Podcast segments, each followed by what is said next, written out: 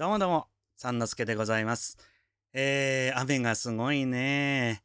まあ、梅雨本番ということなので、致し方がないとは思いますが、雨の日には雨の暮らしということでございましょうかね。今日はですね、私、あの、ちょっと美味しいものを知ることができたので、皆さんにお裾分けって言ったって送るわけじゃないですよ。あの、情報をお裾分けしてみようかなということでございますね。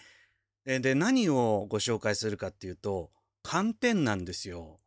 寒天って言われてもなーって、お嘆きの聞け。いやー、馬鹿にできないですなあのー、私ね、普段から、そうですね、まあ、豆缶っていうのが好きなんですよ。まあ、寒天だとあんみつが有名というかポピュラーなんですけれども、私はなんか上にあんことか、どうかするとさくらんぼとか、缶詰のみかんとか、そういうものが乗っていない豆缶というのは、豆と寒天と黒蜜だけの、まあ、お菓子でございますよね。これが大好きで、まあ、時々食べるんですけど、こないだね、美味しい豆缶に出会いまして、それは新宿の伊勢丹で売ってたんですよ。で、まあ、新宿の伊勢丹っていうのはなんか期間限定でいろんなものを売ったりとか、あるいはまあ、曜日限定で、えー、まあ、普段ね、なかなか買いづらいものが来てたり、京都のお菓子とかね、そういうものがありますけど、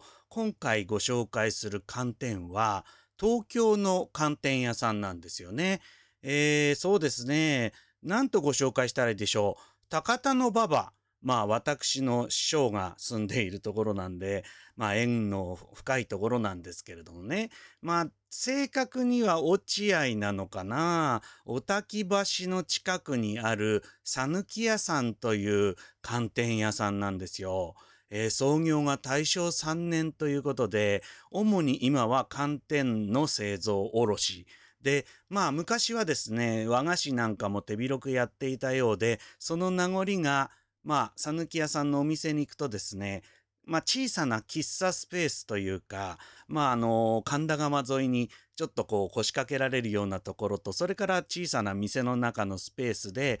まあ、なんて言うんですか、まあ和風の喫茶をやってまして、そこでももちろん食べることができるんですが、まあお土産用に私は買ってこの間帰ってきました。えー、豆缶、もちろん豆缶と、それからそうだ、寒天といえば、ところてんも寒天じゃねえかと思って、寒天もお得用っていうのがあって買ってきたんですよね。で、まあ今日はですね、昼間にそのところてんを出して食べてみましたよ。美味しかった。いや、豆缶は一度食べたことがあるんで、まあ何しろ寒天がうまい。え、寒天ってうまいもんだったっけっていう、まあそういうこともありますよね。だけど、やっぱり美味しい寒天屋さんの寒天って結構感動するんですよね。で、もちろん黒蜜も自家製だし、まあ豆は富良野産の豆を使ってるって書いてありましたが、すごくバランスが良くて、あ、豆缶の話になっちゃいましたね。今日食べたのは、ところてんですよ。ええ、豆缶はね、結構大きめに切ってありまして、あの、普通の豆缶よりもちょっと大きめですね。ですから、歯ごたえがすごくあって、いや、寒天に自信があるから大きめで来てるんですよね。それがとても心地よく食べられ、いや、あの、豆缶の話じゃないんです。ところてんの話をするんですよ。はい。あの、ところてんはですね、普通はだいたい、あの、なんて言うんですかね、太さ？太さがね、ちょっと、あの、太めと言いますか、どのぐらいなんですかね。えー、測ったことがないので、わからないんですが、あのー、ここの讃岐屋さんの、あの、ところてんはですね、細麺な、麺って言っていいのかちょっとわかんないですけどね、細めなんですよね。つまり、腰が